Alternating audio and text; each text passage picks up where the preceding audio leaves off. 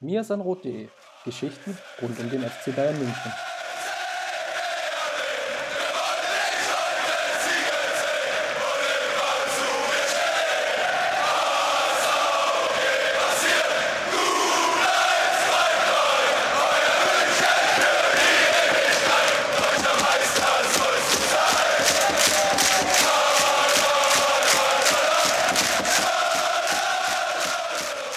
Servus und herzlich willkommen zum Mirsenrot Podcast, Folge 239, die den wunderbaren Titel trägt, Bright für mehr.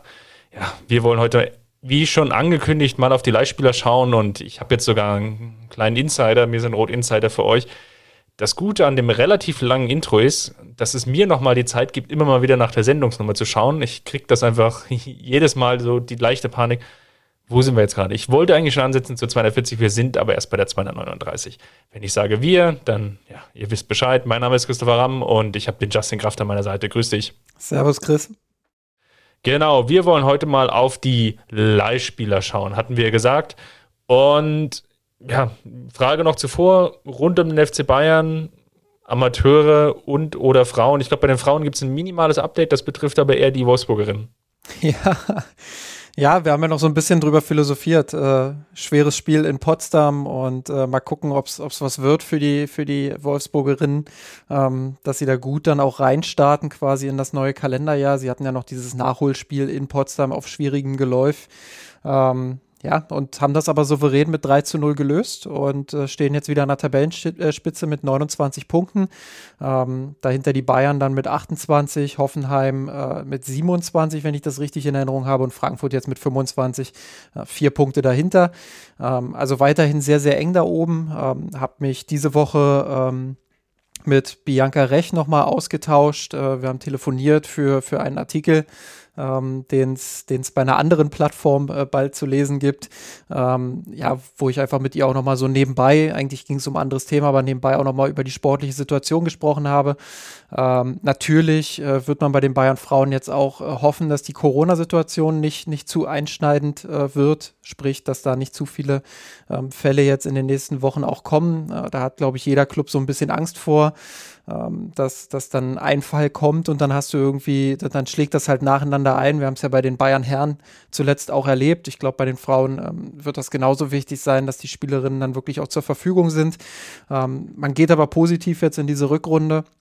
Uh, Bianca Rech hat auch nochmal mir gegenüber betont, ähm, dass sie die Konkurrenzsituation gut findet. Klar, als, als Bayern-Verantwortliche würde sie sich natürlich die Tabelle noch ein kleines bisschen anders wünschen, als es gerade aktuell aussieht. Ähm, aber sie, sie äh, hat nochmal bekräftigt, ähm, dass sie es gut findet, was da in Hoffenheim passiert, vor allem auch in Frankfurt, wo ja jetzt viele Spielerinnen äh, verlängert haben, wo, wo ähm, ja einfach nochmal gezeigt wurde, äh, dass man Spielerinnen auch in Deutschland halten kann und eben auch bei den Frankfurterinnen halten kann, die ja noch nicht die, die äh, allzu großen Titelkandidatinnen sind. Ähm, aber das ist ein positiver Weg, dass da eine Konkurrenzsituation vorhanden ist. Das wird die Bayern pushen, das wird den deutschen Fußball an sich natürlich auch pushen. Ähm, und das, das ist einfach begrüßenswert. Und ich glaube, dass auch in der Rückrunde ähm, das durchaus noch spannend bleibt. Äh, die Champions League-Reform, das, das hat Bianca Recht auch nochmal betont hat da natürlich dann auch nochmal dazu beigetragen, äh, dass es ein bisschen enger war. Wir haben in der Hinrunde auch häufig drüber gesprochen. Die neue Belastung, ähm, die, die Spielerinnen ähm, sind dann natürlich dann auch nicht nur physisch, sondern auch psychisch äh, ja, ein bisschen mehr belastet, als es, als es in den letzten Jahren der Fall war. Viel mehr Spiele, die da aufeinander gefolgt sind. Daran müssen sie sich natürlich auch erstmal gewöhnen. Ähm, und da ist der ein oder andere Patzer dann vielleicht auch ähm, ja, einfach mal Folge, folgerichtig ist jetzt vielleicht das falsche Wort, aber äh, das war vielleicht dann auch mal zwangsläufig, dass das passiert ist. Ähm, trägt aber auch dazu bei, dass das Niveau höher wird und, und ähm, ja, dass die, dass die Liga ein bisschen enger ist. Und ich freue mich da wirklich sehr, ähm, ja, als, als neutraler Beobachter auch ähm, auf, diese, auf diese Rückrunde, äh, weil ich glaube, dass da noch einiges passieren kann. Und jetzt am Wochenende, wie gesagt, geht es dann auch los. Das, das haben wir in der letzten Folge ja auch schon angesprochen. Ähm, da startet die Bundesliga dann, dann in ihre Rückrunde.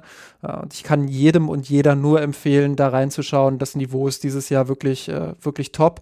Frankfurt, Hoffenheim machen viel Spaß, aber auch dahinter Leverkusen und, und Potsdam, äh, die jetzt ein bisschen abgeschlagen sind. Äh, aber auch die machen fußballerisch echt viel Spaß. Also das, das wird eine tolle Rückrunde, glaube ich. Ja, dann werden wir das sicherlich in den nächsten Wochen dann ja, hier natürlich auch auf dem Kanal in diesem Podcast begleiten. Und Justin, dann lass uns doch endlich mal einsteigen in das Thema der Woche. Ja, die Leihspieler mehrfach angekündigt, endlich kommen wir dazu. Kein Spiel von der Mannschaft von Julian Nagelsmann. Wir können in Ruhe darauf schauen, wie es denn eigentlich jetzt um die Spieler steht, die zwar aktuell angestellt beim FC Bayern sind, aber gegenwärtig verliehen. Und wir haben uns im Vorfeld das jetzt mal so vorgenommen, dass wir jetzt die einzelnen Spiele einfach mal durchgehen, schauen, ja, wie läuft's denn? Geben Sie ein bisschen unsere Bewertung ab, das, was wir jetzt mitbekommen haben. Wir werden sicherlich jetzt auch nicht jedes Spiel gesehen haben von dem oder ja, den Spielern, die es jetzt da betrifft. Ich glaube, so viel können wir schon mal vorweg sagen. Und dennoch, glaube ich, hilft es auch nochmal, so eine Einschätzung zu geben. Ich meine, das ist immer das eine, wenn man gut funktioniert in der Mannschaft, wo man jetzt gegenwärtig unterwegs ist. Aber das andere ist, gibt es dann trotzdem eine Perspektive für ihn beim FC Bayern. Und das ist, glaube ich, auch so ein ganz wichtiger Punkt, wenn wir jetzt darauf schauen, wie es denn jetzt um die Leihspieler bestellt ist. Und fangen wir doch einfach mal mit demjenigen an, der zumindest vielleicht den größten Marktwert hat, nämlich Joshua Zirkse. 20 Jahre alt, aktuell bei der RSC Anderlecht unterwegs. Und Justin, was denkst du, läuft er jetzt sportlich gar nicht so schlecht für ihn? 23 Spiele gemacht, 10 Tore, 6 Vorlagen, ähm, überwiegend in der Startelf gestanden, also von den 23 Spielen, die er gemacht hat, innerhalb der Liga 19 Mal Startelf, viermal eingewechselt worden. Ich glaube, es gab so eine kleine Phase am Anfang, wo er dann häufiger mal erst über die Bank kam. Also nichtsdestotrotz, glaube ich, sehr, sehr solide Laie, ist in der Torschützenliste in der belgischen Liga so um, um Platz 10 rum. 10, 12. Vor ihm steht noch ein gewisser Bas Dost, der Erstplatzierte hat 18 Treffer. Ja, das ist so jetzt erstmal so rein von den Zahlen. Es scheint zu funktionieren. Ja, ich denke auch, äh, dass die, dass die Laie für ihn sehr positiv äh, verläuft. Äh, vor allem, wenn man auch auf die Regelmäßigkeit seiner, seiner Scorerpunkte schaut, also wann, wann er wie viele Tore oder Vorlagen gemacht hat. Ähm, dann dann gab es da kaum mal irgendwie zwei Spiele oder drei Spiele, die, die er nicht getroffen hat oder vorgelegt hat. Also das ist eine gute Verteilung. Hat er, glaube ich, jetzt, wenn ich das richtig überblicke, drei Pausen drin oder vier Pausen, wo mal zwei Spiele waren, wo er an keinem Tor beteiligt war. Ähm, aber ansonsten relativ konstant auch wirklich dazu beigetragen, dass äh, RSC Anderlecht seine Tore macht. Ähm, habe jetzt nicht allzu viele Spiele gesehen, aber fünf, sechs habe ich mir angesehen, äh, wo er mit dabei war und, und muss sagen, ähm, dass er schon auffällig auch war und sich da aktiv an den Spielen oder am Spiel seiner Mannschaft beteiligt hat, ähm, so wie man das beim FC Bayern von ihm ja auch kannte. Glaube, wenn man da zurückdenkt an seine Anfangszeit bei den Profis, wo er ja auch äh, relativ schnell sehr hoch gelobt wurde, ähm, dann, dann ähm, war offensichtlich, was, was für ein Riesentalent er hat und äh, dass, er, dass er in der Lage war, auch sofort in dieser Mannschaft äh, zu funktionieren, beziehungsweise auch am Spiel teilzunehmen. Nicht mal unbedingt nur die Tore, sondern auch, äh, wie er sich da an den Kombinationen beteiligt hat. Äh, technisch ist das natürlich äh, ja ein sehr talentierter Fußballer. Ähm, habe auch damals, äh, glaube ich, ich weiß nicht, ob es im Podcast war oder in irgendeinem Artikel, aber ich habe es auf jeden Fall öffentlich auch gesagt, äh, dass ich glaube, dass, dass wenn der in der Bundesliga wechseln würde, ähm, dass der bei jedem Club dazu in der Lage wäre, vorausgesetzt, dass die Mannschaft halbwegs funktioniert, äh, zweistellig zu treffen in der Bundesliga. Und klar, die belgische Liga ist jetzt nicht die Bundesliga, ähm, aber ich glaube, er zeigt, dass er, dass er ein sehr konstanter Torschütze sein kann. Ähm, hat jetzt allein in der Liga auch die, die zehn Tore gemacht. In 29 Pflichtspielen 12 Tore und 8 Torvorlagen. Also das ist schon, das ist schon alles ordentlich und ähm, glaube, das, das läuft gut an ähm, ja, fraglich natürlich und ich glaube, ähm, da werden wir zu einem ähnlichen Fazit kommen, aber ich lasse dir da gerne den Vortritt, ähm, ist, ob er, ob er es beim FC Bayern mittel- oder langfristig packen wird. Ja, das ist eine Frage echt, echt schwer zu beantworten. Echt schwer. Es ist natürlich so, gerade auf der Stürmerposition, dass du natürlich Jugendspieler hast, die teilweise herausragend sind, gerade in den jeweiligen U-Mannschaften und da herausstechen und dann gibt es wiederum ja, so eine, so eine Übergangsphase, gerade wenn sie relativ jung sind, wo sie sich dann doch in der jeweiligen ja, Profiliga dann schwer tun und wo es dann nochmal so zwei, drei, vier Jahre braucht, bis sie eigentlich so diesen Schritt richtig gegangen sind, um sich durchzusetzen. Robert Lewandowski ist sicherlich ein ganz prominentes Beispiel, der ja wirklich erst in der, über die polnische Liga, dann bei Dortmund dann auch wirklich nochmal relativ lange Anlauf genommen hat, bis er jetzt dann so durchgestartet ist, wie er jetzt durchgestartet ist. Und Bei Zirkzer könnte ich mir sowas ähnlich vorstellen, dass er einfach auch ja, noch, noch stärker mit der Körperlichkeit zulegt, dass er dann auch im Kopf relativ klarer wird in seiner Aktion.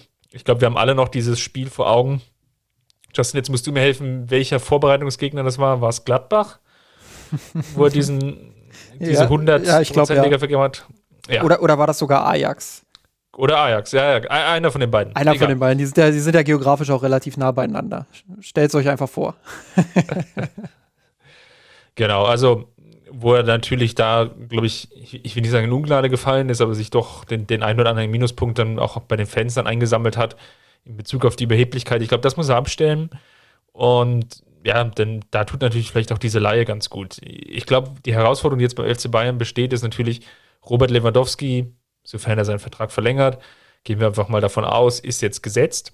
Und dahinter ist jetzt Schuppomoting noch ein weiteres Jahr gebunden. Das heißt, der ist bis 2023 da.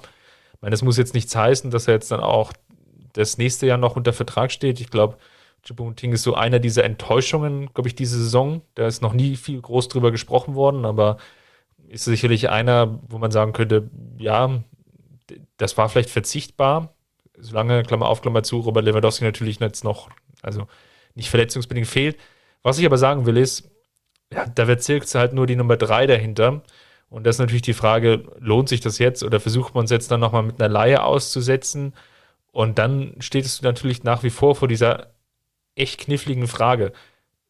Holst du ihn dann zurück? Ist er dann schon so weit, dass du sagst, der ist jetzt unser neuer Stürmer Nummer eins und wir vertrauen ihm? Oder ist es nicht doch eher wieder typisch FC Bayern? Und ich denke, es ist eher typisch FC Bayern, dass du da natürlich eher versuchst, einen, einen gestandenen Spieler zu holen, wahrscheinlich auch für, für relativ viel Ablöse, der dann die Stürmerposition begleitet. Kann Zirkze dann irgendwie perspektivisch dann da reinwachsen? Ja, warum nicht? Aber ich sehe da noch relativ viele Fragezeichen. Das ist einfach, die, die Stürmerposition ist extrem verzwickt immer beim FC Bayern. Ich glaube auch bei ihm wird, das hast du ja so ein bisschen auch angeschnitten, der, der Kopf sehr mitentscheidend sein. Also, wie gesagt, talentiert ist er. Er, er bringt für mich auch die Anlagen mit, ähm, sich vielleicht in so eine Rolle beim FC Bayern reinzuentwickeln. Ähm, sei jetzt mal dahingestellt, ob es dann letztendlich wirklich zum Stammspieler reicht oder ob es, ob es so ein Rotationsspieler ist, der halt regelmäßig zum Einsatz kommt. Ähm, ich traue ihm grundsätzlich alles zu. Ähm, ich glaube, seine, seine Skala ist äh, vom Talent her nach oben hin offen. Aber äh, die Frage ist natürlich dann, inwiefern er im Kopf klar genug ist. Und äh, damit meine ich dann auch, was das alltägliche Training angeht, was, was den, den Willen anbelangt, auch sich selbst zu verbessern. Ähm, da, da hat man viel auch aus seiner Zeit in München äh, gehört. Und ich glaube, dass da eben der entscheidende Schritt kommen muss. Und äh, ich kann das nicht beurteilen, wie es jetzt bei Anderlecht ist ob er, ob er dort jetzt den entscheidenden Schritt in diese Richtung geht. Aber ähm, ich glaube, dass diese Laie für ihn dahingehend auch nochmal gut ist, dass er dort nicht so im Fokus steht. Das bedeutet, dass hier in Deutschland ja eigentlich keiner mehr über ihn redet. Ähm, ja, viele, viele werden, werden sagen, ja, wo ist der jetzt eigentlich, wenn man, wenn man auf Zirkzee jemanden anspricht? Ähm, und Deshalb glaube ich, dass ihm das ganz gut tut. Er hat diesen öffentlichen Fokus nicht. Er ist äh, nicht so im Rampenlicht. Er kann sich in Ruhe dort entwickeln. Und ich kann mir gut vorstellen, dass ja eine, eine weitere Laie vielleicht auch ab Sommer, vielleicht dann auch nochmal zum RSC Anderlecht äh, durchaus Sinn ergeben könnte. Dann lass uns mal weitermachen mit Chris Richards. Wenn du schon wunderbar bei dem Punkt bist, ja, ein Spieler, der abermals zum gleichen Verein zurückgeht, TSG Hoffenheim, das ist jetzt die zweite Leihe von Chris Richards dorthin. Hat er die Vorbereitung beim FC Bayern absolviert. Dann relativ spät hat man sich dann entschieden, na gut, wir verleihen ihn noch eine weitere Saison. Und wenn wir mal auf die Zahlen schauen, und da geht es ja weniger jetzt um Tore und, und Torvorlagen, wobei er mittlerweile auch schon, schon einen Treffer erzielt hat, dann sehen wir elf Startelf-Einsätze, wobei gerade jetzt hinten raus, also seit dem ja, 14. Spieltag, hat er sich da zunehmend durchgesetzt und noch fest in die erste Mannschaft etabliert. Davor gab es so eine Phase, wo er nur als Einwechselspieler immer wieder zum Zug kam. Und long story short, ich glaube, er ist da bei der TSG gesetzt. Wenn man jetzt auch mal schaut, wo die Hoffenheimer in der Tabelle unterwegs sind, dann kann man durchaus sagen, dass er ja, bei einer der Mannschaften spielt, die durchaus Gewinner der Saison sind, zumindest jetzt zum gegenwärtigen Zeitpunkt.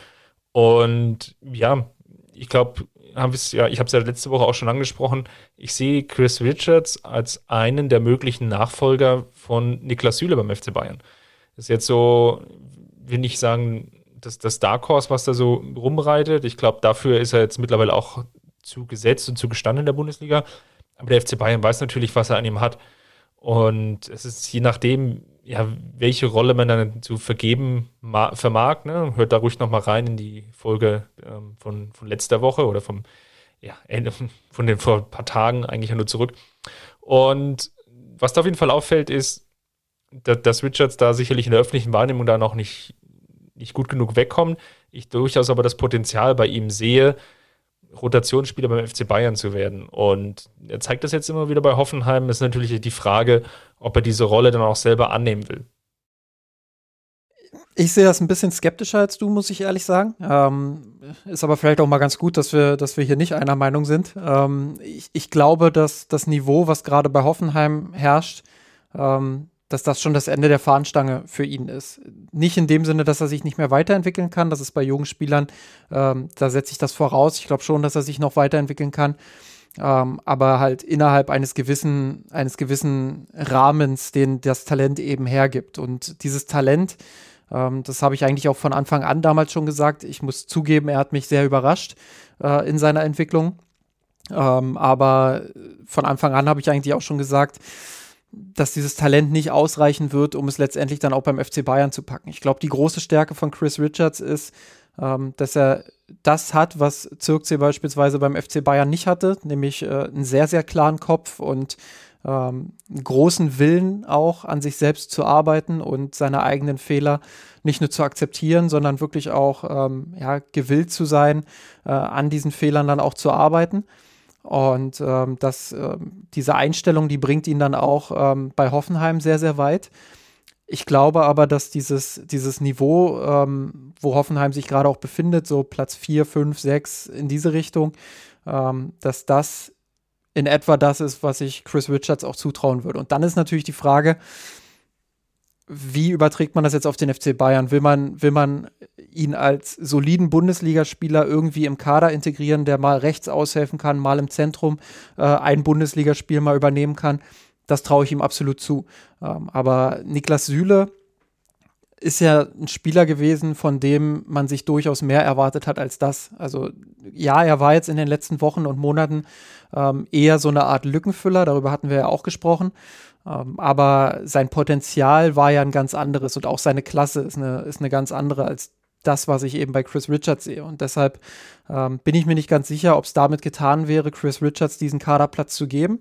Ähm, ich glaube sogar, dass es mittelfristig darauf hinauslaufen wird, dass man, dass man Richards verkaufen wird, vielleicht sogar äh, an die TSG Hoffenheim, wenn die ähm, ja, das Geld auf den Tisch legen für ihn. Ähm, bin auch gespannt, wie jetzt die, die restliche Saison läuft. Äh, Justin Che ist ja jetzt ähm, dort hingewechselt zur TSG Hoffenheim. Äh, der wird jetzt nicht sofort irgendwie da durchstarten, das glaube ich nicht. Äh, aber mittelfristig kann es vielleicht sogar jetzt in der Rückrunde passieren. Ähm, ja, dass, dass der sich auch in die Startelf dort spielt und das wäre dann auch zusätzlich nochmal Konkurrenz für Chris Richards. Ähm, das, das ist schon alles spannend in der Entwicklung. Ähm, will auch nicht ausschließen, dass er zum FC Bayern zurückkehrt und da eine gute Kaderrolle einnimmt. Aber ich glaube, dass es vom Niveau her äh, dann nicht ganz reichen wird für den FC Bayern. Ja, ihm fehlt natürlich, und da bin ich insofern bei dir, ihm, ihm fehlt so dieses absolut Besondere. Ich glaube, er macht vieles gut oder vieles im, in Bezug auf Durchschnitt. Es gibt aber jetzt kein Talent, wo er so richtig herausragend ist. Also er ist weder besonders schnell, er ist weder besonders passstark, er ist weder besonders kopfballstark ähm, in der Spieleröffnung. Wobei, da muss man jetzt ein bisschen vorsichtig sein, ist ja noch ein relativ junger Spieler. Ähm, ja, das ist so ein Punkt, wo man sich, glaube ich, noch mal in Ruhe Gedanken machen muss ja, hat er was Besonderes oder kann er was Besonderes dann ähm, zum, zum FC Bayern bringen?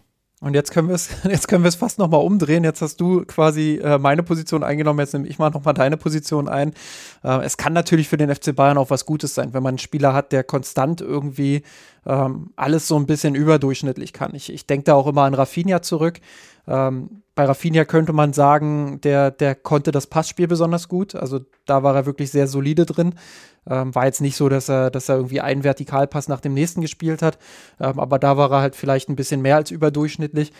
Ähm, trotzdem ähm, war das ja auch ein Spieler, der vieles auf gutem Niveau konnte, aber wenig wirklich herausragend. Und ähm, trotzdem war er halt sehr verlässlich für die Bayern. Ähm, ich glaube, keiner würde zurückblicken auf die Zeit und sagen, äh, boah, Rafinha hat gar nichts gebracht. Äh, und, und klar, warum nicht, äh, wenn Chris Richards sich dann nochmal entscheidend weiterentwickelt, ähm, auch wenn ich ihm das persönlich nicht zutraue, aber ich habe ihm das äh, schon mal nicht zugetraut, so ehrlich muss ich sein. Und trotzdem hat es hat in die Bundesliga geschafft und äh, das mit einer sehr beachtlichen Leistung aktuell.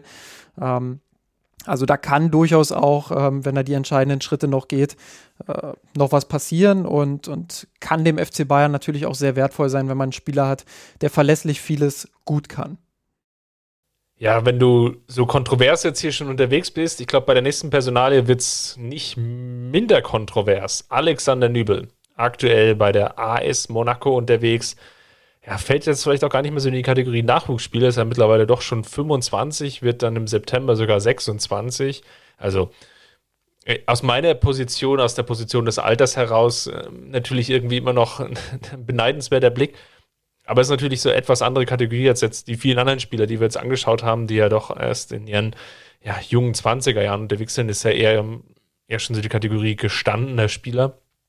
Und ja, jetzt verliehen worden, ähm, Niko Kovac war da lange Zeit ähm, Trainer, ist jetzt im Laufe der Saison entlassen worden.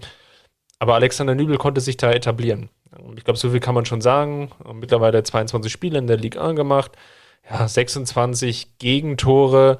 Hört sich jetzt viel an, ist aber auch bedingt jetzt durch gerade am Anfang die ein oder andere Partie, die dann doch ja, mit ja, verloren wurde oder die, die mal 2 zu 2 ausgegangen ist, ähm, wo sie halt einfach auch relativ viele Gegentore kassiert haben.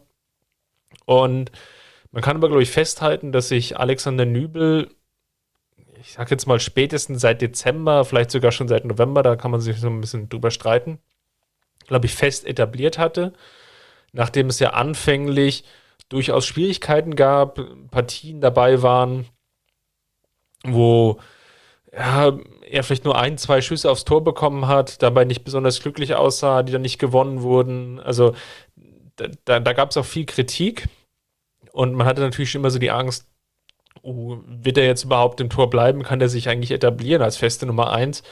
Ähm, aber konnte sich durchsetzen. Der Sportdirektor hat unlängst auch nochmal betont, wie zufrieden man mit Alexander Nübel ist. Ich glaube, da geht es schon in die richtige Richtung. Die Frage ist, und das ist ja die viel, viel spannendere Frage und die hat ja jetzt seit dem vergangenen Wochenende auch nochmal wesentlich mehr Tempo bekommen. Ja, wie geht es denn jetzt eigentlich weiter, wenn Manuel Neuer seinen Vertrag ja beim FC Bayern ja doch verlängert? Dann, ich glaube, Justin, da sind wir uns aber dann wiederum einig, dann hat Alexander Nübel beim FC Bayern keine Zukunft. Nee, und man muss ja auch dazu sagen, Nübel ist ja auch schon 25. Also klar, Torhüteralter ist immer noch mal was anderes als, als bei einem Spieler, bei einem Feldspieler. Aber äh, mit 25 Jahren, der braucht jetzt äh, Spielpraxis und ich glaube, das zeigt sich ja auch bei Monaco. Also gerade am Anfang hat er noch relativ große Probleme gehabt, äh, völlig logisch, ohne Rhythmus. Ähm, hat ja beim FC Bayern eigentlich nur auf der Bank gesessen. Ja, dementsprechend, ja, war es relativ klar, dass er diesen Rhythmus auch braucht. Und ich glaube, jetzt zeigt sich auch, ähm, dass die Spielpraxis wichtig ist, gerade auch auf dem hohen Niveau dort ähm, bei, bei der AS Monaco. Ähm, ja, und, und das wird er weiterhin brauchen. Wenn er jetzt zurückkehrt zum FC Bayern und dort irgendwie wieder hinter Neuer sitzt, ja, dann wird er sein Potenzial nicht entfalten können. Und ähm, ich glaube, dass er ein guter Torwart ist, der äh, viel Potenzial auch mitbringt, der sich auch am Spiel aktiv beteiligt, ähm, der, der im Spielaufbau ähm, ja durchaus gut ist, ähm, aber es ist so ein bisschen auch die Sache wie bei, wie bei Chris Richards. Also, wohin kann es ihn noch tragen? Und wie gut kann er wirklich sein? Und ich sehe ihn da mittel- und langfristig eigentlich nicht als jemand, der Manuel Neuer beerben kann. Ich glaube, dieses Niveau ähm, ist es nicht bei ihm. Aber ähm, ich glaube, dass er, dass er eine gute Karriere hinlegen kann. Und äh, die wird er nur hinlegen, wenn er sich irgendwann von dem Gedanken löst, dass er, dass er Manuel Neuer beim FC Bayern beerben kann. Und äh, dementsprechend, ja, sehe ich eigentlich für ihn äh, keinen so einen richtigen Weg zurück. Äh, er ist ja noch bis, bis Sommer 2030, äh, 2030 genau, bis, bis Sommer 2023 ähm, ist er ja noch ausgeliehen. Ähm, nach Frankreich und äh, bis dahin wird sowieso noch viel Zeit vergehen. Ähm, es kann natürlich sein, dass Neuer bis dahin äh, relativ überraschend komplett an Niveau verliert äh, oder sich nochmal schwer verletzt. Äh, wünsche ich ihm natürlich nicht, aber das sind halt alles Möglichkeiten, äh, die passieren können. Es kann genauso gut sein, dass das Nübel sich in dieser Zeit extrem gut entwickelt und, und nochmal Quantensprünge nach oben macht und äh, das, das ursprüngliche Versprechen, das man sich von ihm gemacht hat, ähm, dann auch einlösen kann. Ähm, das, das ist alles möglich, aber Stand jetzt, wenn wir es aus der heutigen Perspektive beurteilen, äh, wird Manuel Neuer seinen, seinen Vertrag nicht nur verlängern, sondern auch noch sehr lange auf hohem Niveau zwischen den Pfosten beim FC Bayern stehen. Und dann wird Nübel da keine Chance haben, glaube ich. Und dann muss er sich äh, einen anderen Karriereweg auch, auch überlegen als, als den, den er bisher eingeschlagen hat. Ja, sei es jetzt in Monaco oder jetzt unlängst hatte ich irgendwie gelesen, die Spurs, also Tottenham interessiert. Also da gibt es sicherlich den einen oder anderen Verein, der da prinzipiell sich schon interessiert zeigen wird an Alexander Nübel. Da, da mache ich mir gar keine Sorgen um ihn. Aber ich bin bei dir. Die Frage ist halt, wie es dann beim FC Bayern weitergeht. In die Torhüterposition, und man hat es beim Übergang von Oliver Kahn gesehen, ist auch relativ kompliziert. Ich habe jetzt vorhin schon gesagt, der Stürmer, jetzt sage ich schon der Torwart das sind aber, glaube ich, so zwei entscheidende Positionen beim FC Bayern, wo es wirklich sehr, sehr schwierig ist, ja, diesen Übergang zu schaffen. Und beim Tor hatte man das ja gesehen, ja? man hatte Rensing versucht, dann hatte man auf etablierte Lösungen wie mit Butt zurückgegriffen und das, das gab aber nie so eine richtig dauerhafte Lösung. Und ich glaube, dem wollte man jetzt ein bisschen vorweggreifen, indem man einfach einen gestandenen, guten, sehr talentierten Torhüter holt mit Alexander Nübel auch durchaus gefunden, sogar ablösefrei. Also viel besser hätte es gar nicht laufen können, wo man aus Sicht des Vereins jetzt einfach schaut, ja, wie geht's weiter und wie entwickelt er sich. Aber wo man natürlich auch, glaube ich, insgeheim wusste, ja, das ist jetzt so eine Wette auf die Zukunft. Aber das jetzt auch, das ist jetzt keine Wette, wo wir all in gehen würden, sondern das ist jetzt eher so eine Wette, ja, der geben wir mal Außenseiterchancen und so habe ich das bisher immer verstanden und so würde ich das auch nach wie vor sehen. Und demzufolge bleibe ich eigentlich auch bei deiner Einschätzung oder bin bei dir, wenn wir sagen, na gut, er wird jetzt noch in Monaco bleiben, aber die Zukunft beim FC Bayern sehe ich jetzt im Stand jetzt nicht. Du hast jetzt schon ein paar Ausnahmen genannt, sehe ich jetzt aber auch nicht kommen. Also von daher wird es dann eher darum gehen, möglichst viel noch Kapital, glaube ich, aus ja, rauszuholen aus Sicht der Münchner. Also in, in dem Sinne einfach einen Verkauf. Aber schauen wir mal. Absolut. Gut, dann gehen wir mal weiter in unserer schönen Liste. Und ja, jetzt kommen wir zur nächsten Personale. Lars Lukas May. Jetzt gehen wir schon eine Liga tiefer, ausgeliehen an den SV Werder Bremen. Man kann sich zwar immer noch nicht vorstellen, aber ist wirklich so, zweite Bundesliga. Und ja, was machen wir mit, mit Mai? Ist natürlich schwierig gestartet mit Markus Anfang. Er ist ein neuer Trainer gekommen nach Bremen der sich sehr, sehr schwer getan hat. Natürlich, der gesamte Verein musste sich da irgendwie anpassen und ja, wirkte halt nicht, nicht immer auf der Höhe der Zeit. Dann kamen noch einige Wehwehchen hinzu und vor allem auch mental. Und das ist, glaube ich, der, der ganz wichtige Punkt, der, ja gut, jetzt sieht man ja gerade an der äh, Eber-Geschichte in, in Gladbach, dass es jetzt nicht, nicht selten vorkommt, aber ich, ich glaube, das ist ein Punkt, der natürlich nach wie vor öffentlich sehr, sehr unterschätzt wird. Aber bei Lars Lukas May war es so, da ist, glaube ich, die Mutter verstorben, wenn ich es richtig in Erinnerung habe. Ja. Und, und zwar im Jahr 2000, äh, also es, es, ist schon eine Weile äh, her, aber er hat in einem Interview dann nochmal gesagt, ähm, ja, dass, dass er es eigentlich erst ein halbes Jahr später so richtig realisiert hat und dass ihn das bis heute verfolgt und ähm, ja, dass es deshalb auch schwer ist, ähm, ja, sich, sich auf das Wesentliche zu konzentrieren. Ja, also will sagen, dass natürlich sind alles junge Menschen, haben wir eben gerade auch schon erwähnt. Und das, das macht natürlich auch was mit einem. Und jeder geht damit unterschiedlich gut um. Und ja, es natürlich ehrt ihn, wenn er da so offen darüber spricht. Aber de facto ist es jetzt so, er hat da ein paar Probleme, glaube ich, jetzt äh, in den letzten vergangenen Wochen, jetzt auch durch den Trainerwechsel, dass er da ja, jetzt nicht mehr so zum Zug kommt, ähm, wie man sich das, glaube ich, jetzt gewünscht hätte jetzt die, die letzten zwei Partien jetzt nach dem Jahreswechsel jeweils eine Minute eingewechselt worden. Ich glaube, das wird noch eine sehr, sehr lange und schwierige Rückrunde für ihn. Ja, und äh, auch als er gesetzt war unter Anfang, ähm, man könnte jetzt ketzerisch sagen, unter Anfang war der ein oder andere falsche Pass dabei. Ähm, aber ähm, nein, also das, das war einfach äh, auch sportlich zu wenig. Ähm, klar, man, man kann diese Komponente, die wir gerade auch erwähnt haben mit der Mutter und so weiter, das kann man nicht ignorieren. Ähm, er hat auch relativ viel Kritik bekommen ähm, im Umfeld von Werder Bremen. Ich glaube, das ist auch noch was, worüber man reflektieren sollte, gerade mit der Geschichte äh, mit der Mutter. Ähm, ich glaube, das ist äh, ja, damals auch bekannt geworden über, über den Bruder, der ja, glaube ich, bei Dynamo Dresden gespielt hat oder sogar immer noch spielt. Ja. Ähm, und ähm, deshalb äh, hätte man da vielleicht auch ein bisschen sensibler mit der ganzen Thematik umgehen können. Ähm, aber ja, grundsätzlich, äh, wenn man sich jetzt das Sportliche anguckt, dann war es einfach auch nicht gut genug und äh, im, im Fußball ist es halt so, ähm, egal welche Gründe das dann letztendlich hat, wenn die sportliche Leistung nicht passt, ähm, dann, dann spielt der Spieler auch nicht. Und ich glaube, das ähm, ja, war, war jetzt einer der entscheidenden Gründe, äh, weshalb er auch ohne, äh, unter Ole Werner nicht zum, zum Zug kam. Ähm, ich traue ihm das zu, dass er sich da noch mal reinbeißt. Äh, ich glaube, bei ihm wird es auch ganz wichtig sein, dass er im Kopf da wieder diese Freiheit hat ähm, er hat damals bei Darmstadt gezeigt, dass er, dass er eigentlich fast schon zu gut ist für die zweite Liga. Äh, das konnte er bei Bremen bisher noch nicht zeigen. Ähm, Glaube aber schon, äh, dass er das Potenzial nach wie vor in sich trägt und, und dass er sich dahin entwickeln kann. Glaube, in Richtung FC Bayern brauchen wir da nicht mehr denken. Das haben wir auch oft genug in der Vergangenheit äh, schon gesagt, dass da einfach zu viele wichtige Entwicklungsjahre verloren gegangen sind. Ähm, aber ich, ich denke, dass er, dass er sich schon etablieren kann, entweder in der, in der zweiten Liga als sehr guter Spieler oder eben sogar auf Bundesliga-Niveau. Und ähm, ja, das, das muss das Ziel sein, glaube ich, bei ihm. Äh, das muss das Ziel auch, auch ja, für Werder Bremen vielleicht sein, ihn da wieder hinzuführen.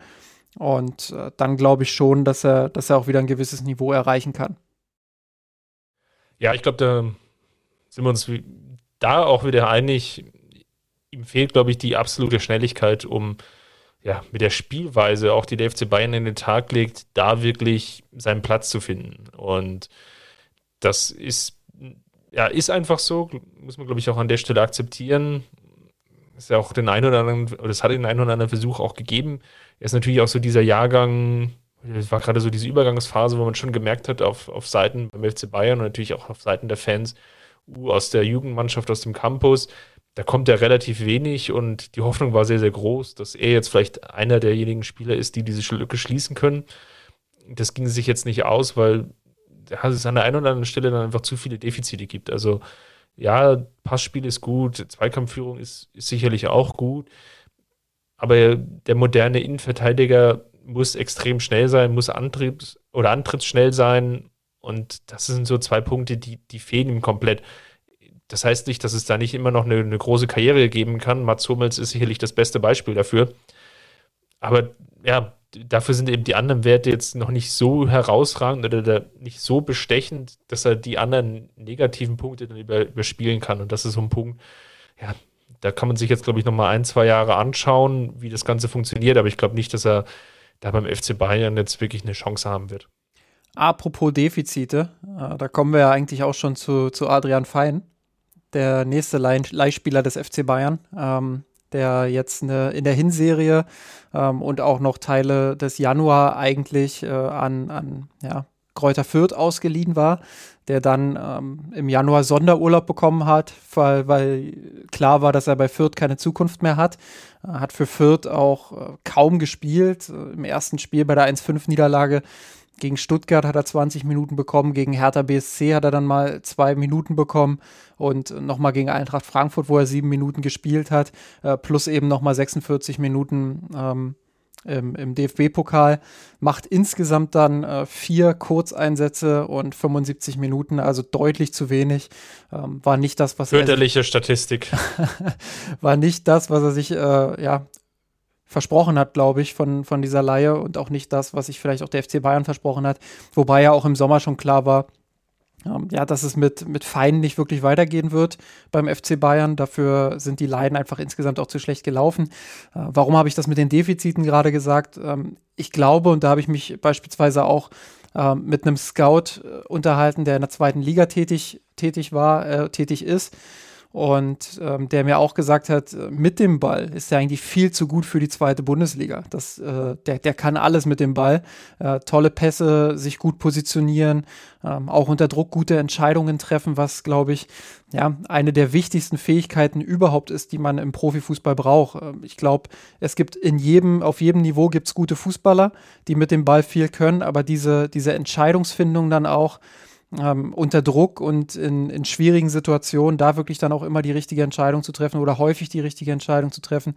Das unterscheidet dann eben nochmal äh, die richtig guten Fußballer äh, von den vielleicht nur guten Fußballern. Und ähm, ja, das, das bringt Fein eigentlich mit. Aber, und da haben wir, glaube ich, in der Vergangenheit auch oft drüber gesprochen, ja, das Problem bei ihm ist so ein bisschen die Arbeit gegen den Ball auch, ähm, die Körperlichkeit, die er nicht mitbringt, dann ähm, auch die, ähm, dieses Stellungsspiel, was eigentlich überraschend ist, weil er mit dem Ball halt wirklich äh, ein gutes Positionsspiel mitbringt und ein gutes Gespür auch für den Raum mitbringt, aber gegen den Ball wirkt er eben oft verloren ähm, und auch so ein bisschen out of position. Ähm, Hat es auch in, in Roger Schmidts System damals nicht geschafft, ja, ähm, sich durchzusetzen, weil er einfach nicht dieser Pressingspieler ist und, und die Dynamik auch gegen den Ball nicht mitbringt, ein Tick auch zu langsam ist, ein Tick zu zweikampfschwach ist.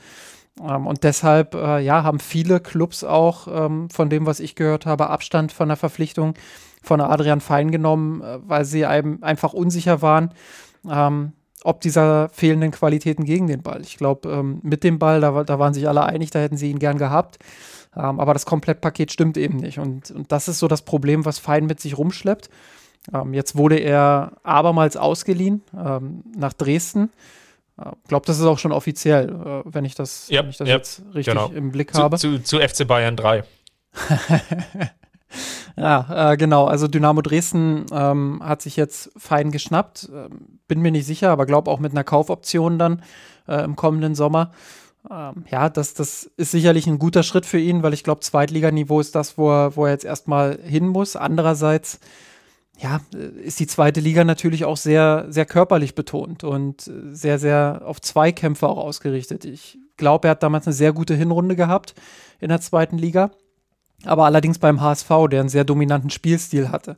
Das wird er in Dresden nicht haben. Dresden ist ein Team, äh, was sehr über die Körperlichkeit kommt, was sehr über die Dynamik gegen den Ball kommt, was sehr über ähm, Zweikämpfe auch kommt und Pressing-Momente. Und ähm, ja, deshalb bin ich mir nicht sicher, ob er sich dort durchsetzen wird. Er hat es bei Fürth schon sehr schwer gehabt. Ähm, er wird es, glaube ich, auch bei Dresden schwer haben. Ähm, andererseits sind das eben die Dinge, die er verbessern muss. Und wenn er das lernen will, dann braucht er auch ein Team, ähm, ja, was ihn dabei unterstützt und, und was vielleicht auch ein Stück weit ähm, ja, sich darauf fokussiert, ihn, ihn da zu verbessern. Und vielleicht ist das Dresden. Hm, vielleicht äh, wird es aber auch so sein, dass er da zu wenig seine Qualitäten mit dem Ball einbringen kann. Das, das muss sich jetzt im nächsten Halbjahr zeigen. Ja, ich glaube, da gibt es gar nicht mehr so viel zu sagen. Eine weitere Laie, die sich jetzt am Deadline Day ergeben hat, wo wir, glaube ich, noch gar nicht so viel sagen können, wie, was aus der Laie wird, ist ähm, Breit AEMB. Der geht nämlich zum ersten FC Köln relativ spannend, denn der Vertrag von MB wurde auch verlängert bis ins Jahr 2025 und ist jetzt ausgeliehen an den FC für anderthalb Jahre. Also nicht nur ein halbes Jahr, sondern wirklich anderthalb Jahre bekommt er da Zeit, sich dann bei den Kölnern zu entwickeln. Das ist eigentlich ganz spannend. Die haben ja zwei Verteidiger abgegeben, haben jetzt mit Chabot und MB jetzt noch zwei hinzugeholt. Also ja, es gibt da durchaus Chancen auf Einsatzminuten. Auf der anderen Seite, der Weg Richtung Bundesliga ist natürlich auch noch ein weiter beschwerlicher. Heute auf Twitter gelesen, ähm, dass ähm, Airbnb noch keine oder, oder dass Bright noch keine, noch keine Wohnung in Köln gefunden hat. Deshalb hat er sich erstmal ein Airbnb geholt. Der zieht vielleicht, der, der zieht vielleicht noch ein bisschen, bis er ankommt. Aber äh, ich, fand, ähm. ich, ich fand den sehr gut. Der war grandios, der Witz. Also das äh, wie gesagt, habe ich auf Twitter gelesen, ist leider nicht meiner, aber ich wünschte, es wäre meiner. Ähm, ja, aber das, das war schon echt gut. Aber mal zurück zum, zum Sportlichen. Ähm, ich bin noch nicht ganz sicher, ob das jetzt der richtige Schritt ist. Äh, Potenzial ist bei ihm vorhanden. Das ist äh, so eine ähnliche Kiste wie bei, bei, bei Zirkzee vorhin er hat alles eigentlich, was es für einen modernen Innenverteidiger braucht. Er, er ist gut im Aufbauspiel, er ist körperlich stark, er ist gut im Zweikampfverhalten. Ähm, bringt da eigentlich alles mit, was es braucht. Aber, und das war eben äh, das allergrößte Problem auch beim FC Bayern, ähm, diesen absoluten Willen an sich zu arbeiten und, und Dinge anzunehmen und wirklich auch geduldig damit zu sein, äh, Dinge zu verbessern, die er im Moment vielleicht noch nicht so gut macht. Ähm, und, und die Konstanz dann wirklich auch aufzubauen über die Arbeit im Training. Das soll bei ihm wohl nicht so vorhanden gewesen sein. Und deshalb ähm, ist die Entwicklung eigentlich in den letzten Jahren auch stagniert. Er konnte äh, auch bei den Amateuren nur selten wirklich herausstechen. Ähm, das, das ist immer was, was äh, kein gutes Zeichen dann auch ist. Insofern, Wobei in der Regionalliga, ich würde da schon mal dazwischen gehen, in der Regionalliga würde ich schon sagen, dass er der, einer der ja. konstanteren Spieler war. Aber ne, ein großes Aber ist natürlich, Regionalliga ist Viertliganiveau. In der dritten Liga war es jetzt schwieriger. Ja. Aber da war natürlich auch das gesamte Team im Umbruch. Deswegen, da, da würde ich noch mal so, eine, so ein leichtes Fragezeichen dran machen, sondern ich, da würde ich eigentlich wirklich mal so die, die nächsten Wochen und Monaten abwarten, wie da die Entwicklung aussieht. Ja, klar. Also das, äh, das, das, stimmt schon. In der Regionalliga war es ein bisschen besser, aber halt Regionalliga, dritte Liga war schon eher das, äh, was ich gerade gesagt habe, ähm, wo er nicht so richtig herausgestochen ist, äh, trotz seines Talents. Ähm, er ist so ein bisschen stagniert jetzt in den, in den letzten Monaten und Jahren. Deshalb war es für mich folgerichtig, jetzt auch auf eine Laie zu gehen. Ähm, das, das musste aus meiner Sicht kommen. Aber ob Köln da jetzt der richtige Schritt ist, weiß ich nicht. Das könnte eine Nummer zu groß sein. Andererseits ist damit Steffen Baumgart ja ein Trainer, wo ich glaube, dass er ihn richtig anpacken wird, ähm, dass er, dass er da auch einen Draht finden wird, ähm, den Jungen vielleicht dann doch noch mal äh, so ein bisschen ja auch auch in die Richtung zu bringen, äh, dass er dann doch härter an sich selbst arbeitet. Das traue ich Baumgart durchaus zu. Ähm, aber ich weiß nicht, ob er jetzt viel Spielzeit bei den Kölnern sammeln wird. Und da bin ich echt gespannt, wie sich das entwickelt, ähm, weil eigentlich braucht er natürlich dann parallel dazu auch äh, ordentlich Spielzeit. Und, und ja, da bin ich mir ja, nicht zu 100% sicher, ob trotz der Abgänge, die jetzt, die jetzt bei Köln ähm, dort auf dieser Position ja, zu verbuchen waren. Wobei das Schöne an Steffen Baumgart ist ja, dass es ein Trainer ist, der verzeiht, der Fehler verzeiht und der sagt, Fehler müssen auch gemacht werden. Und das ist vielleicht auch ein Punkt, der MB jetzt an der Stelle hilft, in dieser Entwicklung diesen nächsten Schritt zu gehen. Einerseits natürlich diese Geduldigkeit aufzubringen und vielleicht auch klar im Kopf zu werden, was es bedeutet, jetzt Profifußball zu spielen und das auch zu erreichen, weil die Anlagen, hast du schon richtigerweise gesagt, die sind da. Sowohl körperlich, also körperlich bringt er alles mit, die andere Frage ist natürlich immer noch, ähm, ja, wie, wie kriege ich das mental irgendwie auf die Straße? Und da waren immer so leichte Fragezeichen, was jetzt auch so Charakterfeste angeht. Und ich will nicht sagen, wenn es einen gibt, aber es, äh, es ist durchaus mit Köln, glaube ich, da der richtige Verein gefunden worden, der einen Trainer hat, der durchaus gezeigt hat, dass er auch schwierige Charaktere hinbekommt und der aber auch einen Spielstil pflegt und der auch eine Einstellung zum Fußball insgesamt hat, die jetzt sehr, sehr positiv ist und der auch Fehler verzeiht. Und ich glaube, das ist ein Grundsetting, was ihm helfen wird.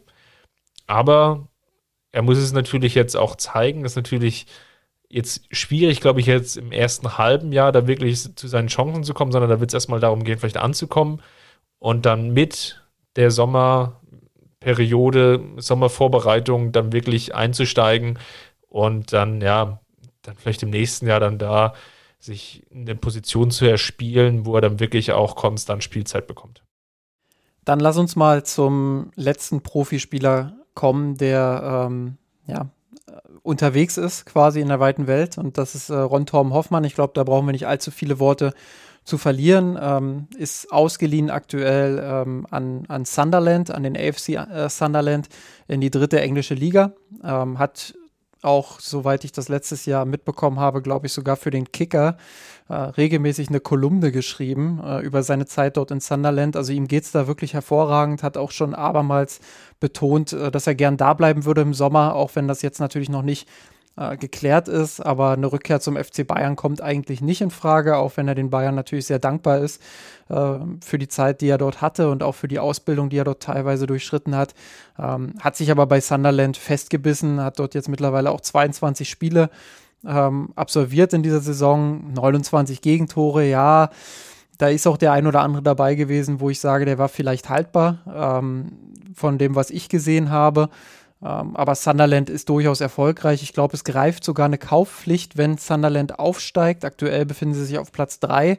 Ähm, Platz 3 bis 6 gehen dann nochmal in, in so eine Art, ähm, in so eine Art Relegation um den Aufstieg. Ähm, Platz 1 und 2 steigen direkt auf. Aktuell hat man mit 54 Punkten zwei Punkte Rückstand auf Platz 1 und einen Punkt Rückstand auf Wigan Athletic auf Platz 2. Ähm, aber auch eine unterschiedliche Anzahl an Spielen, die da vorhanden ist. Also das ist in England immer eine, eine ganz kuriose Geschichte mit den ganzen Pokalwettbewerben und Verschiebungen, die da Saison für Saison äh, herrschen. Ich glaube, wer einmal Football Manager gespielt hat, äh, der kennt sich damit so ein bisschen aus. Ähm, aber grundsätzlich stehen die Chancen schon gut, dass äh, Sunderland vielleicht den Aufstieg packt. Äh, kassieren ein bisschen zu viele Gegentore, aber das ist nicht immer nur auf den Torwart zurückzuführen. Ähm, er fühlt sich wohl dort. Ähm, er, er, hat auch ein gutes Standing, soweit ich das mitbekommen habe. Also denke ich, spricht relativ wenig dagegen, dass er auch ab Sommer ähm, beim AFC Sunderland bleiben wird. Ja, da will ich gar nichts mehr hinzufügen, sondern würde eigentlich eher nochmal die Zeit nutzen, dass wir nochmal schauen, ja, wie geht es denn jetzt bei den Spielern, die vielleicht so leicht dahinter stehen, die aber durchaus das Potenzial haben, vielleicht beim FC Bayern da nochmal Fuß zu fassen. Und ich würde nochmal zwei Namen rauspicken, wo wir vielleicht nochmal schnell durchgehen können. Sabret Singh, der jetzt aktuell an den Jan Regensburg verliehen ist, der dort in der zweiten Liga eine sehr, sehr gute Figur macht. Hatte ja meine Leihe zum Club, das war jetzt nicht so erfolgreich. In Regensburg läuft es jetzt besser. 19 Spiele, 5 Tore, 8 Vorlagen, ist dort einer der Leistungsträger. Hat jetzt auch dazu beigetragen, dass natürlich gerade am Saisonanfang Regensburg da so richtig durchgestartet ist und sogar Tabellenführer war lange Zeit auch auf den Aufstiegsrängen zuletzt läuft es nicht mehr ganz so gut und nicht mehr ganz so rund. Aus den letzten sieben Spielen gab es nur noch einen Sieg und einen Unentschieden. Dadurch ist jetzt, oder hat Regensburg so leicht den Anschluss jetzt an das obere Tabellendrittel verpasst, ist jetzt im Mittelfeld. Aber Singh hat da durchaus unterstrichen, dass er das Potenzial hat, zumindest in der zweiten Liga oder vielleicht sogar bei einem ja, Bundesligisten dann Fuß zu fassen. Ich glaube, FC Bayern ist jetzt eine Spur zu hoch. Aber die, dieser Sprung ist durchaus möglich und ja, das ist, glaube ich, so das, was jetzt an der Leihe jetzt auf definitiv hängen bleibt. Denke ich auch. Also über Bayern-Niveau brauchen wir natürlich nicht reden, aber so, so unteres Bundesliga-Niveau oder ähm, ja, tatsächlich dann, dann ähm, vielleicht sogar Zweitliganiveau, das, das traue ich ihm durchaus zu. Da, da bin ich bei dir. Und ja, dann kommen wir mal zum großen Sorgenkind, Fiete ab. der, ja, mit, mit viel Tamtam -Tam und abermals kann ich so den Vergleich zu dieser Stürmerposition machen. Ja, da so als Hoffnungsträger Richtung FC Bayern gewechselt ist, vom großen HSV, ja, dann auch für eine stolze Ablösesumme im ja, Millionenbereich, drei, vier, fünf Millionen, was da mal so kursierte, dann auch das entsprechende Gehalt und der natürlich jetzt ja, schon relativ lange jetzt bei den München unterwegs ist. Und was halt aufgefallen ist, dass er da haben wir natürlich an, anfänglich mit vielen Verletzungen unterwegs war, dann beim FC Bayern Amateuren ja, versucht hat, eine komplette Saison dann auch sich da wieder reinzuspielen. Das hat da alles nicht geklappt. Jetzt die Laie Richtung Kiel, die natürlich jetzt auch ja, teilweise ordentlich Schieflage hatten im Wasser. Und den, den der, der Kieler ordentlich aufs Grundeis lief. Ähm, Gerade am Anfang, als man noch unter Ole Werner ja, sich nicht etablieren konnte. Nachdem es ja nicht geklappt hatte mit dem Aufstieg, ging es ja dann rapide bergab, stand lange Zeit ganz unten drin. Und das war sehr, sehr, glaube ich, eine, eine schwierige Zeit für Fiete Ab. Kommt aktuell auf 15 Spiele, ein Tor, zwei Vorlagen, ist halt Rollenspieler, wenn man so will. In Kiel, jetzt auch unter den neuen Trainer, ist es ihm jetzt nicht geglückt, sich da jetzt wirklich in den Fokus zu spielen. Und ja, ich, ich glaube, es wird jetzt schwierig für ihn, sich jetzt da nochmal richtig zu entwickeln und da auch den richtigen Weg zu finden. Weil wenn du jetzt dann nicht in der zweiten Liga funktionierst, in der dritten Liga hat es auch nicht so richtig geklappt, ist, wo findest du dann deinen Platz? Ja? Und das, ich will jetzt den Teufel noch nicht an die Wand malen, aber das kann natürlich dann auch so eine Karriere sein, die dann irgendwie ganz sang, sang und klanglos dann ihr Ende finden wird. Ja, und auch da, also vom Talent her, ähm, hat der im, im, Jugendbereich und dann auch beim, beim HSV prinzipiell sehr, sehr viel mitgebracht, um wirklich auch eine gute Karriere hinzulegen. Ich will jetzt gar nicht diese, äh, diese ganz großen Szenarien malen, aber dass, dass er ein besonderes Talent ist und ein besonderes Talent hat, das hat man damals schon gesehen und äh, dieses Interesse des FC Bayern war nicht komplett aus der Luft gegriffen, sondern äh, da, da war schon richtig Substanz hinter auch. Aber, ähm, und das muss man dann eben jetzt resümieren, das kam alles viel zu früh. Und ähm, ja, ich glaube, er wird selbst sich das auch eingestehen heute, dass, äh, dass das alles zu schnell war und dass der Hype um ihn vielleicht auch ein bisschen ähm, ja, zu einem falschen Selbstbild geführt hat. Äh, dafür bin ich zu wenig nah dran, aber, aber äh, ja, letztendlich äh, macht es den Eindruck auf mich, dass es in diese Richtung geht. Und äh, dass er mit diesem Druck, der dann auf ihn eingeprasselt ist, dieser mediale Druck, äh, auch nachdem es dann äh, immer länger auch nicht lief, dass da immer mehr Druck dazu kam. Äh, ich glaube, damit ist er nicht so zurechtgekommen. Er hat sich auch immer mehr zurückgezogen. Ähm, man hat immer weniger dann auch von ihm gehört, ähm, als es dann Richtung Bayern 2 auch ging. Ähm, ja, und, und das von außen betrachtet, glaube ich, ist das auch eine Personalie, mit der man sehr vorsichtig umgehen muss. Ich, ich lese auch immer wieder dann äh, von Leuten ähm, in sozialen Medien, ähm, dass er sich das ja selbst so ausgesucht hat und dass er ja selbst schuld ist an der Situation. Ähm, ich glaube, so kalt sollte man nicht sein. Ähm, meine Arp ist jetzt 22 Jahre alt. Ähm, äh, ja, das, das ist immer noch sehr, sehr jung. Und wenn ich überlege, welche Entscheidungen ich mit äh, 18, 19, 20, 21 getroffen habe, ähm, ja, dann äh, wäre es noch vorsichtig formuliert, wenn ich sagen würde, äh, die waren nicht immer gut. Und ähm, ja, deshalb sollte man mit so jungen Spielern immer sehr, sehr vorsichtig umgehen. Ähm, in, der, in der Bewertung auch danach. Und ähm, ich finde es schade, wie es sich entwickelt hat. Ähm, aber man sollte jetzt auch nicht ähm, ja, irgendwie anfangen, ähm, auf ihn drauf zu hauen. Ich glaube, dafür ist einfach äh, jetzt auch schon zu viel passiert. Ich glaube, er weiß selber, was, was da jetzt alles abgelaufen ist. Ähm, ich würde ihm wünschen, dass er in einem ruhigen Umfeld irgendwann nochmal den Sprung zu einer soliden Profikarriere schafft. Ich glaube, äh, das hat er sich verdient und das hat auch das Talent verdient, was in ihm steckt. Ähm, aber aktuell sieht es halt wirklich so aus, ähm, ja, als würde es so ein bisschen dahin gehen. Dann lass uns nochmal sprechen über einen Abgang von ja, der noch nicht, glaube ich, ganz offiziell ist, aber die Spatzen pfeifen es ja von den Dächern. Nemanja Motika wird den, die Amateure auch verlassen. Und ja, die Tage hatten wir nochmal drüber gesprochen, irgendwie mal über die Amateure nochmal ein längeres Stück zu machen. Wird sicherlich auch noch kommen. Aber so viel vielleicht mal vorweg, weil wir jetzt auch über die MB-Leihe gesprochen haben. Wir haben Batista Meyer erwähnt, der ja, zu Bayern 3, also zu Dresden gegangen ist. Und und dort er jetzt einen versucht, sich höherklassig zu etablieren. Wenn man jetzt mal realistischerweise draufschaut mit dem Abgang von Motika, wenn das jetzt noch klappt und er bei Roter Stern Belgrad unterschreibt, dann ist das ein Abgang, ja, rein statistisch gesehen, der, der ist natürlich gewaltig. 27 Tore durch Motika, Batista Meyer, 16 Vorlagen durch beide Spieler zusammen glaube, ausgerechnet einmal 1800, einmal 1500 Minuten hatte ich, glaube ich, im Vorgespräch gesagt. B auch mit knappen 1500 Minuten. Da gehen die Leistungsträger. Und das bedeutet eigentlich, wenn man ganz realistischerweise draufschaut, da wird es keinen ernsthaften Angriff mehr nach oben geben. Wenn Bayreuth jetzt das Nachholspiel gewinnt, was sie noch haben, sind sieben Punkte. Ich will nicht sagen, das Ding ist durch, aber jetzt mit den ja doch nennenswerten Abgängen, dann ist es natürlich jetzt einfach wirklich so, dass ja, dann nicht die, der ernsthafte Versuch, glaube ich, noch unternommen wird, dann nochmal richtig anzugreifen, weil sonst hätte man die genannten Spieler jetzt auch äh, versucht zu halten. Und es ist natürlich jetzt vielleicht insofern spannend und da schließt sich ja dann auch so ein bisschen fast der Kreis. Lass uns nochmal über die Verlängerung von Wanner sprechen. Das ging jetzt aber auch relativ schnell und ist ja heute dann auch vollzogen worden.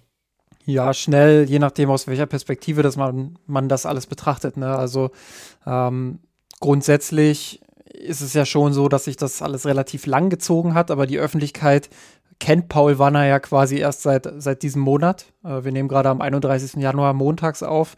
Ähm, also seit, seit Anfang Januar kennt die, die Öffentlichkeit oder die breite Öffentlichkeit äh, Paul Wanner und deshalb geht es natürlich jetzt für die Öffentlichkeit relativ schnell. Ähm, glaubt, der FC Bayern hat sich davor sehr, sehr schwer damit getan, ihm, ihm eine Perspektive auch aufzuzeigen, ihm zu zeigen, wohin soll es eigentlich gehen und wie wollen wir äh, dich entsprechend fördern. Und deshalb hat es auch lange gedauert. Ähm, das, das war auch so, dass Paul Wanner relativ rechtzeitig ähm, Angebote hatte aus, aus der Bundesliga, aber auch aus dem Ausland. Das ist ja mittlerweile auch kein Geheimnis mehr, die ihm da einfach eine bessere Perspektive aufgezeigt haben.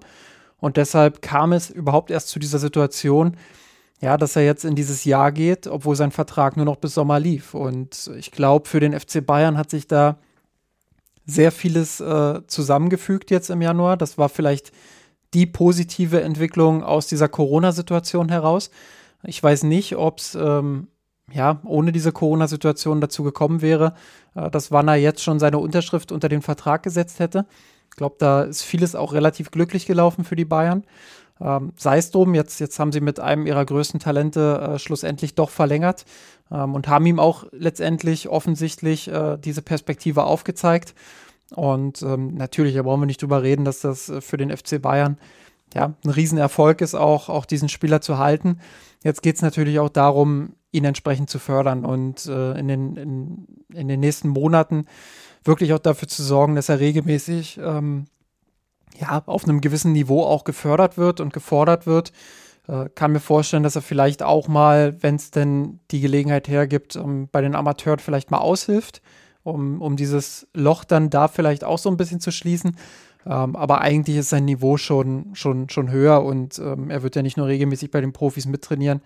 Äh, kann mir vorstellen, dass er auch bei den Profis weiterhin seine, seine Einsatzminuten sammelt, weil dafür war der Eindruck, den er jetzt in den drei Einsätzen, die er hatte, hinterlassen hat, der war einfach zu gut dafür.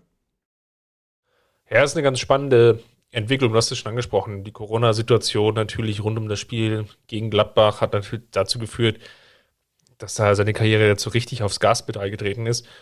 Wenn man, ähm, ja, jetzt nochmal mein Alter nochmal mit reinwirft, dann ist es natürlich jetzt schon eine spannende Entwicklung, weil ja, das Talent ist sicherlich vorhanden und auf der anderen Seite reden wir jetzt von dem Spieler, der gerade 16 Jahre alt geworden ist und der natürlich jetzt sehr extrem viel Aufmerksamkeit bekommen hat. Jetzt nicht nur aufgrund des Debüts und der Leistung, die er da gezeigt hat, jetzt auch wie die ganze Vertragsverlängerung, ja, jetzt über die Social Media Kanäle nochmal bespielt wurde. Da frage ich mich schon, ja, ist das jetzt wirklich so die, dieser Weg, den man jetzt da gehen will? Und ähm, man hat es ja jetzt auch in Dortmund gesehen, dass es da ja nicht, nicht immer nur positiv läuft, wenn man da, glaube ich, ganz junge Spieler da so extrem durchhypt. Und da würde ich jetzt so versuchen, so ein bisschen auf die Bremse zu treten. Ich bin beide, dass Wander sicherlich die ein oder andere Minute noch sammeln wird in dieser Saison. Ich glaube aber nicht, dass es jetzt dazu führen wird, dass er jetzt in der Rückrunde, wie jetzt die letzten drei Spiele, jetzt in, in jeder Partie eingewechselt wird. Das kann ich mir eigentlich nicht vorstellen. Spätestens auch, wenn die Afrika Cup, also Spieler wieder zurück sind, also Choupo-Moting und ähm, Bunazar, kann ich mir das eigentlich noch weniger vorstellen, sondern wird es eher fast darum gehen, immer nochmal um diesen Kaderplatz zu kämpfen, der da jetzt dann noch offen ist. Ja, und, und, was, was man ihm aber auf jeden Fall zugute oder was, wo man sagen muss, das ist ein Vorteil für ihn, ist natürlich, dass er flexibel einsetzbar ist. Also klar, er hat seine Stärken eher im Halbraum beziehungsweise auch im Zehnerraum. Ähm, aber er kann auch auf den Außenpositionen spielen und ich glaube, das, das ist ein Vorteil, den er hat, äh, der ähnlich wie bei Musiala auch dazu führen kann, dass er auf unterschiedlichen Positionen immer mal reingeworfen wird. Das ist sicherlich eine Variante. Auf der anderen Seite ist natürlich gerade im Offensivbereich, ja, das Angebot ist da. Klar. Und Julian Nagelsmann muss natürlich da auch schauen, dass er da die, die entsprechenden Spieler da alle bei Laune hält.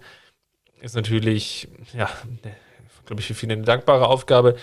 Aber ich würde es jetzt nicht, nicht so überhöhen und deswegen bin ich da eher auch ein bisschen vorsichtiger und skeptischer, ja, was jetzt wirklich die Entwicklung angeht. Aber ich glaube, die nächsten Wochen und Monaten werden da so ein bisschen zeigen, in welche Richtung es geht.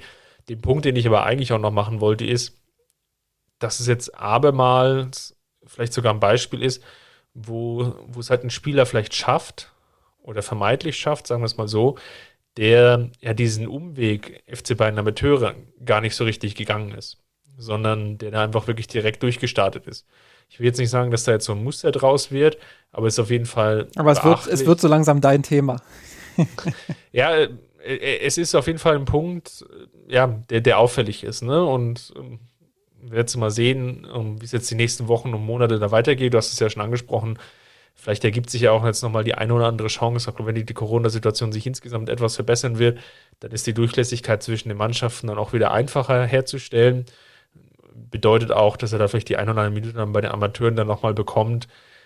Ja, und was ich aber sagen will, ist, oder worauf ich hinaus wollte, es ist natürlich jetzt auch so, dass diese Durchlässigkeit, Amateure oder dieser Weg U19 Amateure, Profimannschaft, dass die jetzt gar nicht mehr so gesetzt ist, sondern dass es scheint so zu sein, dass es da Abkürzungen gibt und dass die Amateure da eher so ein Sammelbecken jetzt im positiven Sinne ist für Spieler, die ja vielleicht noch mehr Spielzeit oder noch längeren Weg vor sich haben, die, die diesen Karrieresprung nicht so richtig drin haben, sondern die vielleicht eher eine kontinuierliche Entwicklung brauchen. Und das würde ich jetzt noch nicht ganz ausschließen. Die Frage ist dann aber wiederum, entwickeln sich da Spieler noch für den FC Bayern oder entwickelt man da eher so Spieler für die Bundesliga oder vielleicht auch für die zweite Liga? Und ähm, ja, die richtigen durch oder die Talente, die, die richtig durchstarten, die schaffen es auch direkt. Das ist, glaube ich, eine Entwicklung. Ich will es jetzt nicht an diesen zwei Fällen Musiala und Wanner jetzt festmachen, aber das ist auf jeden Fall ein Punkt, der in den nächsten Jahren sehr, sehr spannend zu beobachten sein wird. Klar, man muss ja auch dazu sagen, ähm, der FC Bayern hat ja auch eine soziale Verantwortung und ähm, so eine Jugend, so eine Jugendakademie, die hat ja nicht nur, sicherlich vorrangig, aber nicht nur den Zweck, äh, Spieler für, für, den, für die eigene Profimannschaft zu produzieren, sondern ähm, so eine Jugendakademie und so ein Campus, der definiert sich natürlich auch darüber, ähm, dass er jungen Spielern eine Perspektive geben kann und dass er jungen Spielern, ähm, ja, selbst wenn sie vielleicht nicht das Niveau für den FC Bayern haben, ähm, dass er die entwickeln kann und, und dementsprechend ihnen auch eine Karriere ermöglich, ermöglichen kann woanders. Und ähm, wenn du es am Ende schaffst, 30 Spieler jetzt mal übertrieben ähm, für, für den Profibereich auszubilden, dann ähm, hast du deinen Job einfach auch sehr, sehr gut gemacht. Und ich glaube, das wird immer so ein bisschen unterschätzt, wenn der Campus des FC Bayern bewertet wird ja, wird immer gesagt, ja, wo bleibt denn der nächste Schweinsteiger? Wo bleibt denn der nächste Müller, der nächste Lahm, äh, etc. Also warum schaffen es die Bayern nicht, äh, Spieler auszubilden, ähm, die dann auch bei den Profis regelmäßig spielen? Ähm, ja, weil es eben ein Riesensprung ist dorthin und weil es natürlich schwierig ist, für das aller, allerhöchste Niveau Spieler auszubilden, wer dieses aller, allerhöchste Niveau eben nur wenige Spieler auf diesem Planeten haben. So, und ähm, deshalb sollte man äh, auch eine Jugendakademie des FC Bayern immer auch ein Stück weit daran messen, äh, wie, wie sie oder ob sie es schaffen, viele Spieler dann auch für den Profibereich insgesamt auszubilden. So, und ähm, ich glaube, dafür ist dann auch ähm, die Amateurmannschaft sehr, sehr wichtig. Und ähm, ich habe auch schon von anderen Clubs, die sich vor einigen Jahren dazu entschlossen haben, ja, ihre, ihre zweite Mannschaft abzumelden, ähm, habe ich schon gehört, dass sie den Schritt ein Stück weit bereuen, weil, weil das einfach, ähm, sei es nun ein Auffangbecken oder äh, sei es ein Entwicklungsteam, ähm, es ist halt eine weitere Mannschaft, die auf einem gewissen Niveau ähm, Spielern weiterhin eine Entwicklung gewährleisten kann. Und ähm, ich glaube, das, das lohnt sich für jeden Club. Und äh, klar, das, äh, da hast du natürlich absolut recht, wenn dann so Spieler wie Musiala oder Wanner kommen, äh, wo man merkt, die haben das Talent, dann, dann überspringen die die Amateure natürlich.